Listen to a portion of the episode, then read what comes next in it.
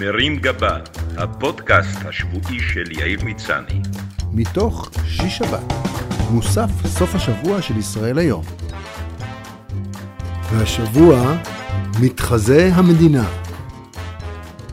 ישבתי בחדר ההמתנה באחד מבתי החולים בגוש דן, ממתין לאיזו בדיקה שמתאימה לבני גילי. לצורך הבדיקה התבקשתי לצום במשך חצי יום, וגם נתנו לי לשתות איזה חומר שבין השאר מטשטש מעט את הצלילות. כשניגשתי לחלון להסתכל אל הנוף, פנתה אליי גברת בשאלה המעט חודרנית, מה אתה עושה פה? כאילו שאנשים מסוגי, שמנמנים, מבוגרים עם קרחת, לא הולכים לרופאים ורק מבלים כל השנה בתחרות האיירון מן. Exactly. בשביב השנייה, עד שעניתי, הספקתי לחשוב על כמה אופציות לתשובות הולמות. הראשונה, לשתף אותה במידע המדויק והלא מעורר תיאבון בקשר לבדיקה אליה אני ממתין. השנייה והמעט עוינת, להגיד לה שזה לא העסק שלה. והשלישית, להגיד שאני עומד לעבור השתלת שיער.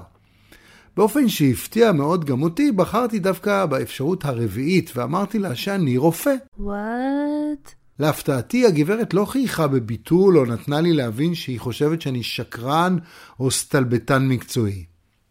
היא כן המתינה לפירוט נוסף בעניין, אז המשכתי. סיפרתי שעולם הבידור תמיד היה רק חלק מהחיים שלי, ושאני כבר שנים משלב בין מוזיקה וסטנדאפ לבין קריירה רפואית. איזה יופי, היא ענתה. ובאיזה תחום אתה מתמחה?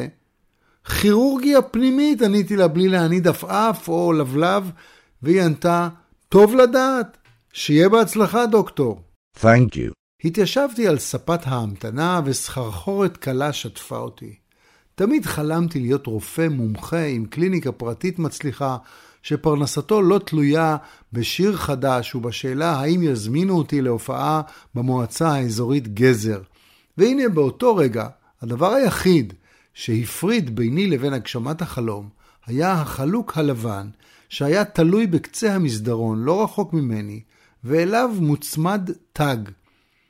בלי לחשוב פעמיים, או שהחומר המטשטש פשוט חשב במקומי, קמתי מהספה, לקחתי את החלוק וצעדתי לשירותים. על התג היה כתוב דוקטור ברזני, אבל לא נתתי לארבע האותיות הראשונות של השם להפריע לי. לבשתי את החלוק ופסעתי לדלת שעליה כתובות שתי המילים הכי מפתות בעברית, צוות בלבד. הצבעתי את התג והדלת נפתחה. פסעתי פנימה לחדרי החולים ומצאתי את עצמי מצטרף לקבוצת רופאים ואחיות שהקיפו מיטה של חולה. הרופא הבכיר בחדר, שנראה פחות או יותר בגילי, עם שיער לבן וסטטוסקופ, שעל התג שלו כתוב פרופסור שוורץ, הסביר לצוות שלדעתו לחולה יש דלקת חמורה בדרכי השתן, המליץ להמשיך עם אנטיביוטיקה לווריד ולחכות לתוצאות בדיקות הדם. לא יכולתי לעמוד מנגד למשמע ההבחנה המפוקפקת והלא יסודית של הפרופסור. נזכרתי בפרק האלמותי של הסדרה דוקטור האוס, שראיתי פעם עם הבת שלי, שעסק בדיוק במקרה דומה של כאבים במפסעה. ותוך שאני מצמיד מסכת קורונה לפנים, אמרתי שאני חלילה לא חולק על פרופסור שוורץ, אבל לדעתי כדאי לשקול אולטרסאונד ובדיקת MRI. אמרתי שלא ראיתי את הבדיקות והצילומים, אבל על פי התלונה של החולה יש מצב שמדובר בכלל באבנים בכליות. כל העיניים הופנו אליי וראיתי שרופא צעיר אחד, דוקטור ברק, שנראה מבין עניין, מהנהן בראש ועושה לי לייק עם האגודה ליד הרגל ככה שרק אני אראה אותו. האחרים נראו קצת יותר סקפטיים, אבל זכרתי שגם דוקטור האוס נתקל בהתנגדות בחצי הראשון של הפרק. אחרי כמה שניות הפרופסור הסתכל עליי ואמר, אני מקבל את ההצעה של אה, דוקטור...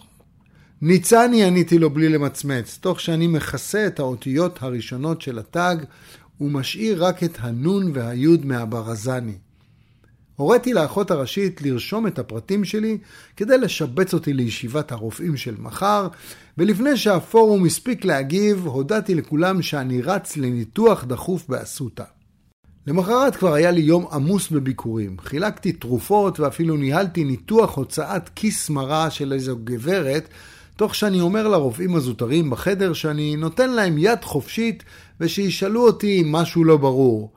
בנימה שמבהירה שאפילו סניטר אמור להצליח לעשות ניתוח כזה בלי להטריד את המומחה בשאלות. הרגשתי שאני על הסוס. יש לי מעמד, קהילת הרופאים מקשיבה למה שיש לי לומר, יש לי פציינטים שסומכים עליי ואפילו קליניקה פרטית שבה אני מקבל מטופלים לייעוץ. Good. רופאה צעירה נגעה לי קלות בכתף ושאלה אם אני יכול לבוא לייעץ לה איך להמשיך בניתוח השתלת לב. כשלא עניתי, היא עברה לטלטל את כתפי, ואז התעוררתי וראיתי שמי שנוגע בי הוא עובד ניקיון שמנסה להזיז אותי אחרי שנרדמתי על מכונת המשקאות בחדר ההמתנה. הייתי בלי חלוק ובלי תג, רק עם כתם של מיץ ענבים על החולצה. אחרי שהתאוששתי וסיימתי את הבדיקה, נזכרתי בכל מיני כתבות בעיתונים שהדהימו אותי על כל מיני מתחזים חוצפניים, כמו הטיפוס שהתחזה לפלסטיקאי ועשה בוכטות מהזרקת בוטוקס נגד קמטים לכל מיני פציינטים תמימים.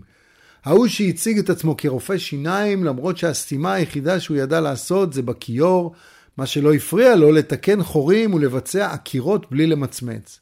או הסטודנט לסיעוד, שביצע 300 הליכים כירורגיים בשיבא, למרות שהוא לא היה רופא, ולמרות שכנראה היה לו קשר עם פסיכיאטרי. נכון, אף אחד לא רוצה שמי שאינו מוסמך יעקור לו שיניים או יחליף לו קרנית. אבל חלום ההתחזות שלי העלה אצלי את השאלה, האם יכול להיות שבתוך כל אחד מאיתנו מסתתר מתחזה קטן, שרק מחכה לפרוץ החוצה ברגע הנכון. לא כל מקצוע דורש הסמכה, ולא כל עיסוק דורש דיפלומה.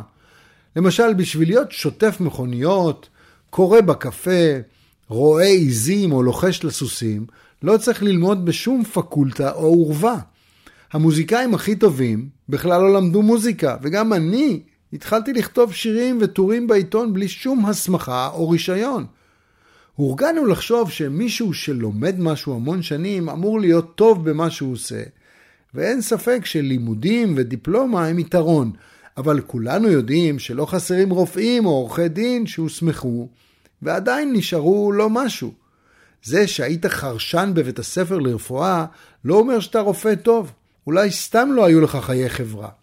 לעומת זאת, אם לא למדת רפואה, ואתה היפוכונדר ותיק עם 30 שנות ניסיון בשיטוט באתרי אינטרנט בתחום הרפואה, הצקה לרופאים ואיסוף תרופות, פלוס צפייה בכל סדרת בית חולים מהאנטומיה של גריי ועד בייבי בום, אין מתמחה שיוכל להתחרות בידע המצטבר שלך. חוץ מזיקה לתחום, יש עוד כמה דברים שיעזרו למתחזה להפוך לרופא אמין. למשל, להקפיד שיקראו לך בשם המשפחה. רופאים תמיד יקראו בשם המשפחה שלהם, וזאת בניגוד למה שמקובל בעולם המוזיקה, שמעדיף שמות פרטיים כמו ריטה, נינט, ביונסה או בונו. לעומת זאת, לא תמצא פרופסורים שמוכרים כדוקטור צחי או פרופסור שולה. זה תמיד דוקטור צוקרמן או פרופסור שבת, כשהתואר עושה את רוב העבודה. מנגד, בעולם המוזיקה, אף אחד לא יחשוב להקדים לשמו את שם המקצוע שלו, ולא תשמע ברדיו על השיר החדש של זמר קליינשטיין או זמרת בן זקן. בנוסף, מומלץ לתלות תעודות על הקיר עם שמות של אוניברסיטאות מהעולם הגדול, ולשלב בהם מילים בלטינית המבטאות הצטיינות שאף אחד לא מכיר, כמו סומה קום לאודה. כדאי גם להתאמן על רחיצת הידיים המשונה של המנתחים, הכוללת גם את סיבון המרפקים, וללמוד לענוד את הכומתה המשונה שהם שמים על הראש, בלי שהיא תיראה עליך כמו כובע רחצה של קשישות. So fancy. עם כל הסכנות של תופעת ההתחזות, בגלל המחסור בכוח אדם בתחום הרפואה, אני מציע דווקא לנסות להיעזר בהם ולשלב אותם בענף. מדובר ללא ספק באנשים בעלי תעוזה וכוח המצאה, ומכיוון שהמתמחים עובדים במשמרות ארוכות במיוחד, שבסופם הם כבר מטושטשים ולא ברור כמה מהחומר הם באמת זוכרים, ייתכן שהמתחזים הרעננים יהיו גורם לא פחות מהימן.